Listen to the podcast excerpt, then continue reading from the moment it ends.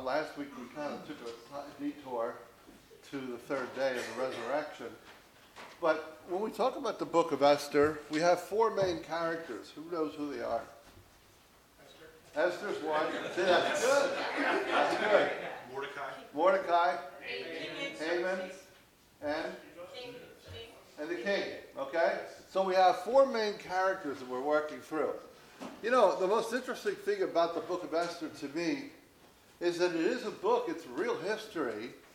The hard thing to verify uh, archaeologically is the names get switched over because there are three different languages involved. The different languages are both the, the Hebrew, uh, well, there's actually four. There's Hebrew, Aramaic, there's Greek, and there's Media Persia. So, with all those languages, some of the names were difficult, and most of all the early translations of the book of Esther are in Greek, which means they got translated from one kingdom of the Medes and the Persians, and they got translated into the Greek when the Greeks conquered Media Persia. So, but it's one thing to think about the story historically, but the thing that is unbelievable about God and the way He puts together the scriptures is that he put this story together in an unbelievable allegory. I mean, the allegory that we're drawing out of the book of Esther over this amount of times is just absolutely amazing. So we're going to start in Esther chapter 5, verse 1, and then we're going to repeat a little bit of who each of these characters represent. But Esther chapter 5, verse 1. And this is what we talked about the last time I was here. On the third day, on the third day, as an unbelievable truth in the Christian life. Why does God go out of all his way? Why does Esther ask for three days of fasting and then on the third day, Esther puts on her royal robes and stood in the inner court of the palace? So we go to the allegory. Who does the king represent? Uh, this is where I learned whether I've been teaching or not. Who does Esther represent? A believer. Esther is a believer. Who does Mordecai represent? The Holy Spirit. Who does Haman represent? The flesh. Okay? Or the devil, but basically the flesh. So Haman represents the flesh, Esther represents the believer, and Mordecai represents the Holy Spirit. And ever since from the beginning of the book, we have seen that Esther is always obedient to her cousin. She, the one characteristic of Esther, all the way from the first beginning to last, is one, no matter who she touches, she is welcome. She, somewhere in her outward manifestation, she pleases everybody. And not just because of her outward beauty, but she simply, everyone accepted her you know, in the midst of it, we see this continually, but we see over and over again that Esther always obeys Mordecai, who represents the Holy Spirit. So who does the king represent? A non-believer. The king represents the unbeliever. And at this point in time, you know, we get to chapter um, 2, 3. In chapter 3, we see that Mordecai turns over the reins of his whole kingdom to who? Haman. What did I say? Not Mordecai, the king. Thank you. See, I need this type of help. I tell my kids in class, I say, you need to understand, sometimes when I get to the board, I write faster than I think, and then it comes out wrong.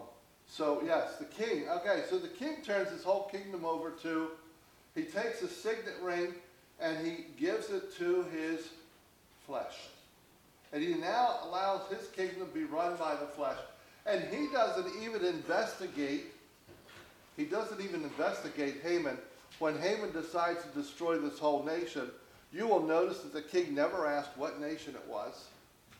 Never does Haman even tell him who he wants to destroy, because the Jews had an unbelievable reputation in the kingdom at this point in time.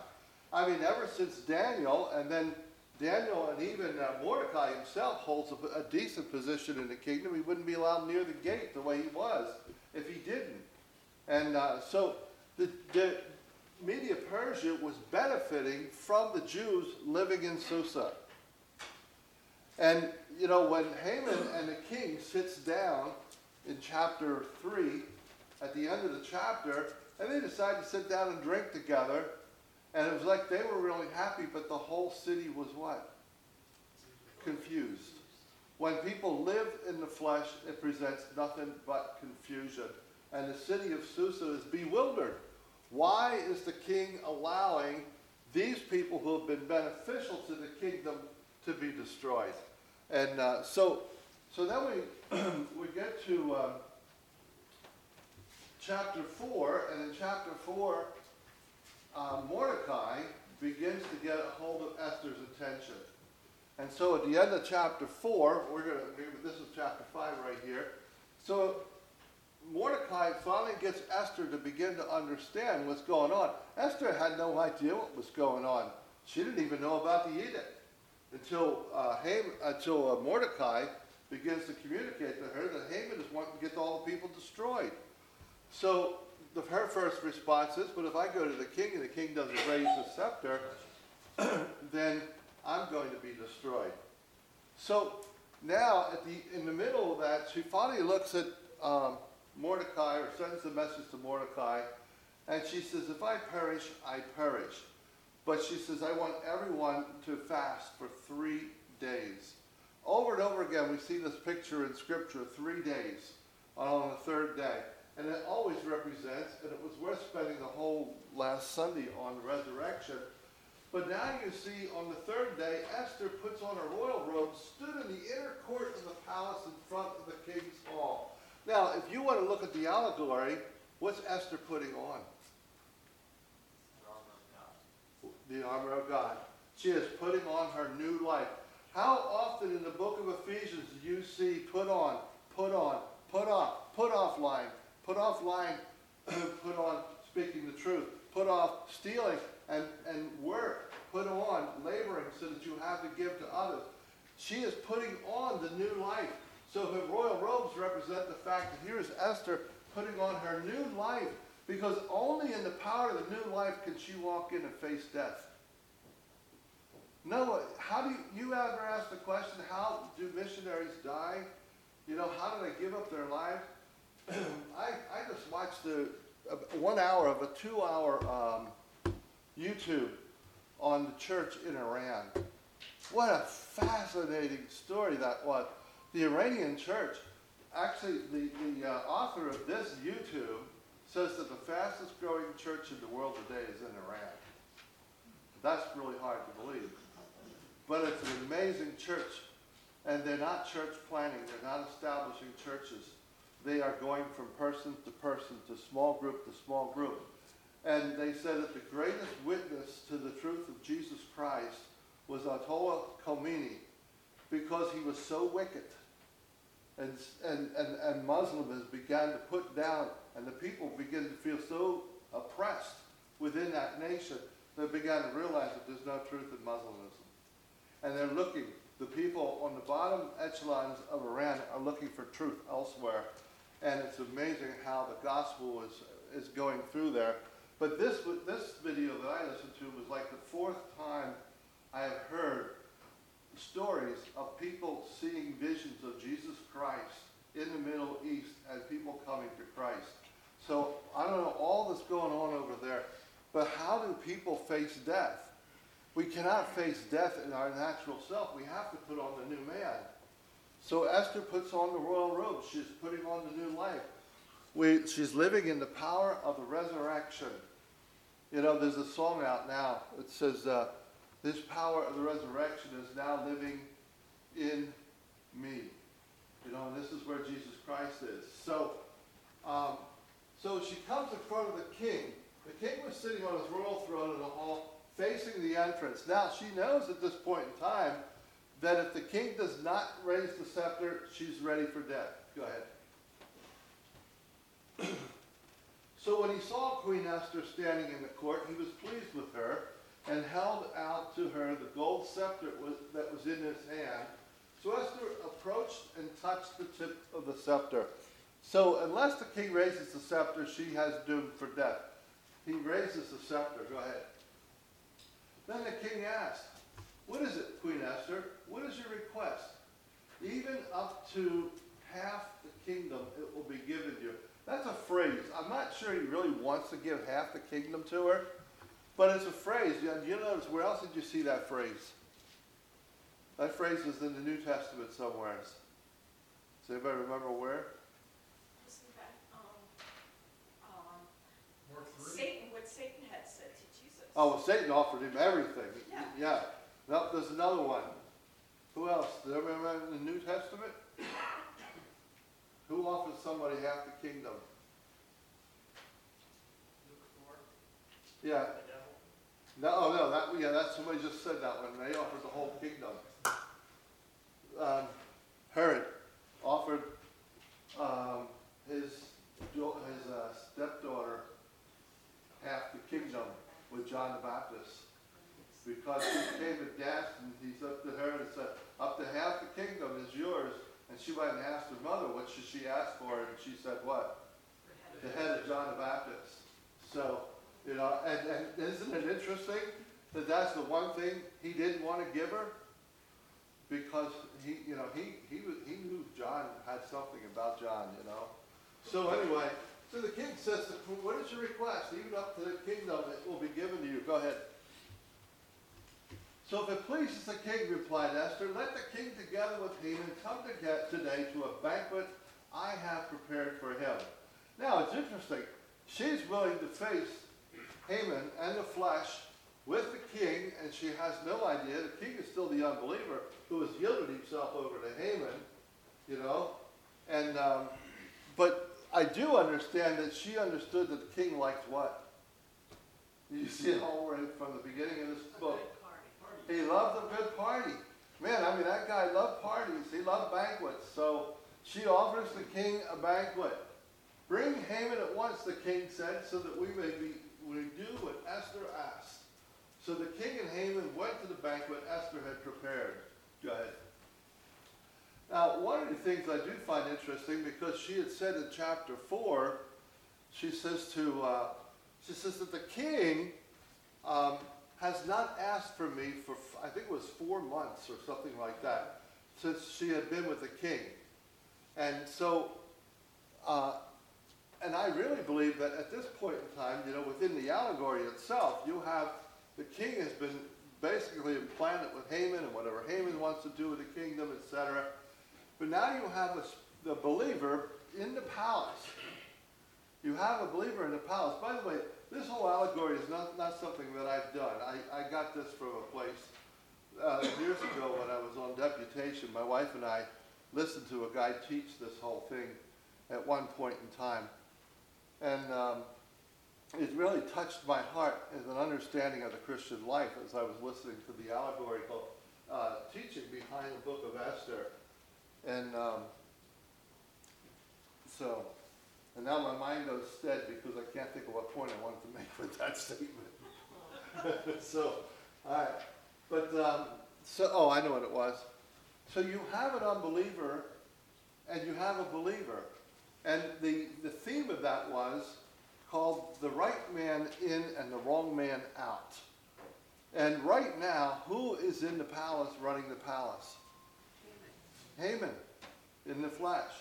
And so it's trying to get the right man in and the wrong man out. But right now, the only person available to bring the right man in is a believer. So you have a believer there now beginning to influence the heart of the king, who is the unbeliever. So as they're drinking wine, the king asks Esther, Now what is your petition will be given you, and what you request, even up to half the kingdom will be granted. Now, this is the second time he repeats the offer.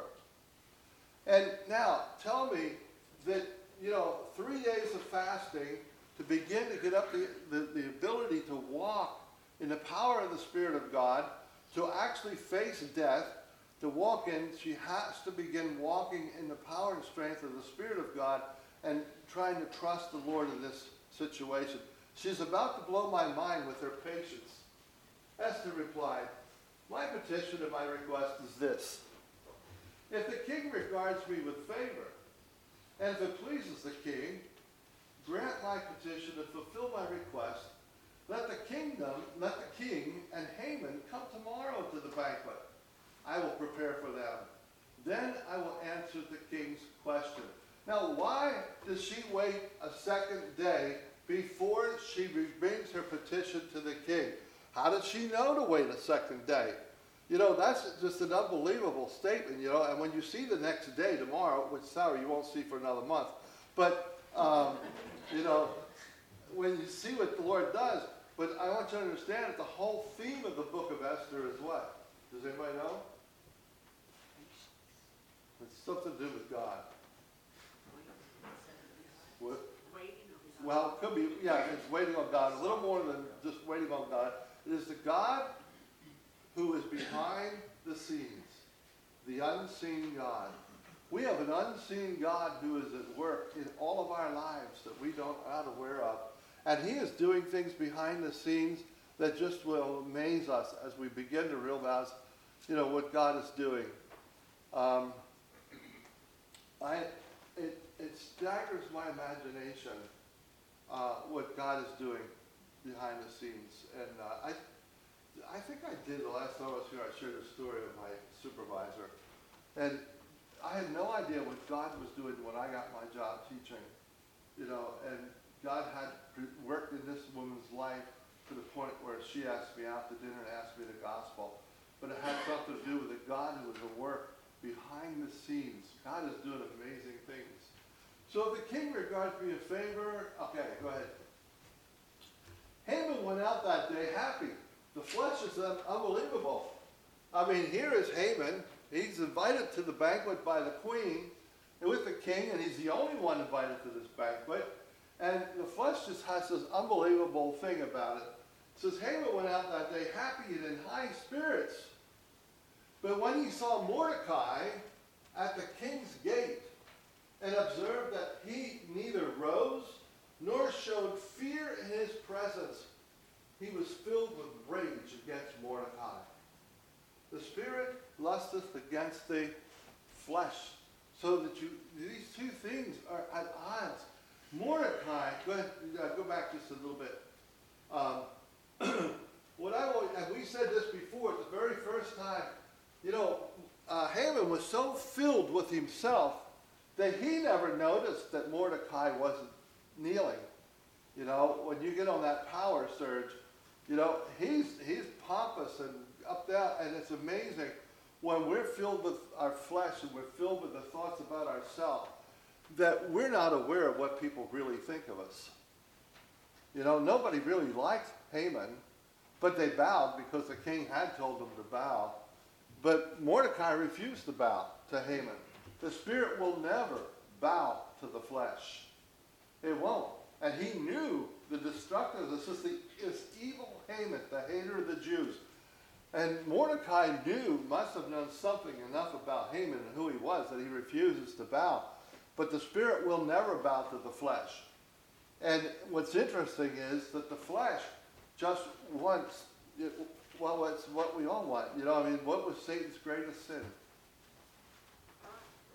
What? Pride. I will set my throne above God's throne. I'm going to be above. The, the, our sin nature is our independence of God. I don't need you, God. You know, when they saw that the, the fruit was good and good to taste, that, you know, when I eat, take this fruit, I will be like God. And if I'm like God, I don't need God. And, you know, and that's the sin, that is the sin passed down to us from Adam, is that desire to be independent of God. God created us, you know, for Him. And we need Him desperately in our lives. But anyway, so he went out happy, but he sees Mordecai, and the very first thing he does, he gets filled with rage. Go ahead. Nevertheless, Haman restrained himself and went home. I mean, after all, he's about to go to another banquet again tomorrow, you know, with the king. So he goes home and he calls together his friends and Zeresh's wife. Go ahead. Haman boasted to them about his vast wealth, his many sons, and all the ways the king had honored him and how he had elevated him above the other nobles and officials. You know, the flesh is all about who? Me, myself, my I. You know, it's all about me. You know, how great I am. And, you know, 50 some years of salvation, and the Lord is still working on my pride. He just never stops. Uh, you know, when we begin to realize just how much we need Him. And, uh, I mean, it's just a funny thing yesterday, you know, I mean, I, I played bridge and the last four times my partner and I came in first. And yesterday, I made some of the stupidest mistakes I've made in a long time. And it just bothered me. And, and I kept talking to the Lord. I said, Lord, why does this bother me? Because you don't like not to be first. And you, you know, that pride of your heart, you know? And, uh, but, and you have to work, I work the issue all the time. Lord's pretty faithful to us, you know, but it's not an issue that ever goes away. The flesh is always battling the spirit. And, but, you know, you'll see that the flesh is always boasting about itself. Go ahead. And that's not all Haman added. I'm the only person Queen Esther invited to accompany the king to the banquet she gave. And she's invited me along with the king tomorrow. So he's all excited about tomorrow. Now, how many of you know what awaits him tomorrow? Uh, say if you're not reading the book, huh? But anyway, so you're going to have to wait a month to find out what awaits him tomorrow. Okay, go ahead. But all this, look at the flesh. But all this gives me no satisfaction as long as I see that Jew, Mordecai, sitting at the king's gate. I can ha- not have any pleasure unless everyone is bowing to me. Wow. You know what? I am number one. I'm the most important thing for everybody to be seeing. You know, all this that I have gives me no satisfaction because Mordecai won't bow. Isn't that amazing? How, how the flesh can get. When we begin to, well, we're going to look there at Galatians 5 in a, in a couple minutes, but when we see what our flesh is like, and it, it's just, it's amazing that when we sense anger in our heart, the scriptures are given for our benefit to help us to begin to grow spiritually. One of the best verses of scripture I've ever read in my life years ago was in Proverbs. I don't remember what the reference is, but it simply says, Only by pride cometh contention. And basically, what it's talking about is that when my heart is feeling contentious, there is an issue of pride involved. It's not the issue of whether I'm right or wrong. It's the issue of the fact that I want to be seen as right and the other person is wrong. I could be right, but it's the contentiousness of the heart that says that I've got to be seen as right and people have got to see me and accept me. And, and that's, that's just a quality that is in all of us. But, it, but that verse so helped me because I find that when I sense that my heart is contentious, that I can sit back and say, Lord, why is my heart contentious today? Lord, show me my heart and show me what's going on inside this thing. Go ahead. His wife Zeresh and all his friends said to him, Have a pole set up reaching to a height of 50 cubits and ask the king in the morning to have Mordecai impaled on it. then go with the king to the banquet and enjoy yourself. This suggested delighted Haman and he had the pole set up. I mean, now Haman is happy now. Okay, I'm getting rid of the spirit. I'm getting rid of, of my conviction. I got a pole set up. And obviously, you know, what I'm going to do, and I'm going to have him impaled on this pole, and that's it. You know, that's going to be the end of my problems with somebody who won't bow down to me. Interesting. You know, who else had people try to bow down to him? Does anybody remember? Nebuchadnezzar. You know, and what did he say? Well, who doesn't bow down to me, we're going to do what?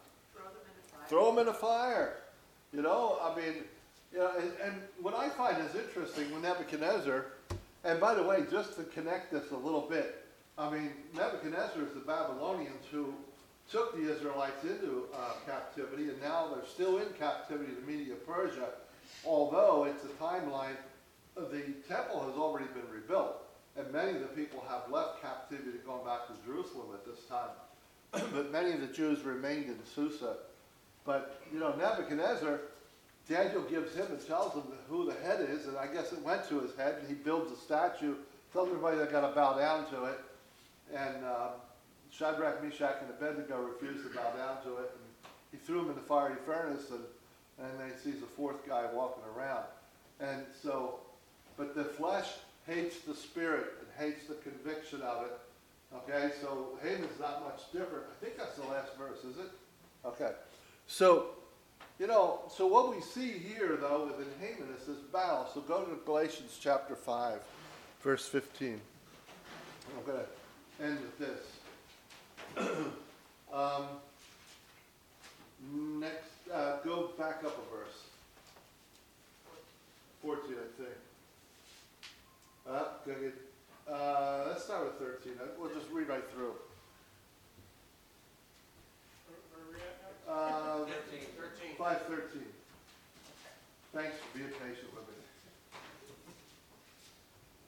You, my brothers and sisters, were be free, but do not use your freedom to indulge the flesh. Rather, serve one another humbly in love. Go ahead. For the entire law is fulfilled in keeping this one command love your neighbor as yourself. Go ahead. If you bite and devour each other, watch out, or you will be destroyed by each other. One more. So I say, walk by the Spirit, you will not gratify the desires of the flesh. One more. For the flesh desires what is contrary to the Spirit, and the Spirit what is contrary to the flesh. They are in conflict with each other so that you are not able, you are not to do what you want. There is a battle raging inside of every one of us as a battle of the flesh and the spirit. But the only way that we're going to have victory over the flesh is to do exactly what Esther did. She put on the royal robes, she put on the new life. Our victory comes from putting on Christ in me, the hope of glory, being who God has created me to be. We died with him, we are buried with him, and we are raised in newness of life. So walk ye in him. The event has already happened. The Christian life is me learning how to walk in this newness of life. How do I become who God has already created me to be with his salvation? All this happened when we trusted Christ. And but but but wait, that battle still rages inside every one of us, the flesh and the spirit. We all want to be patted on the back. We all want everybody to look up to us and see how good we are.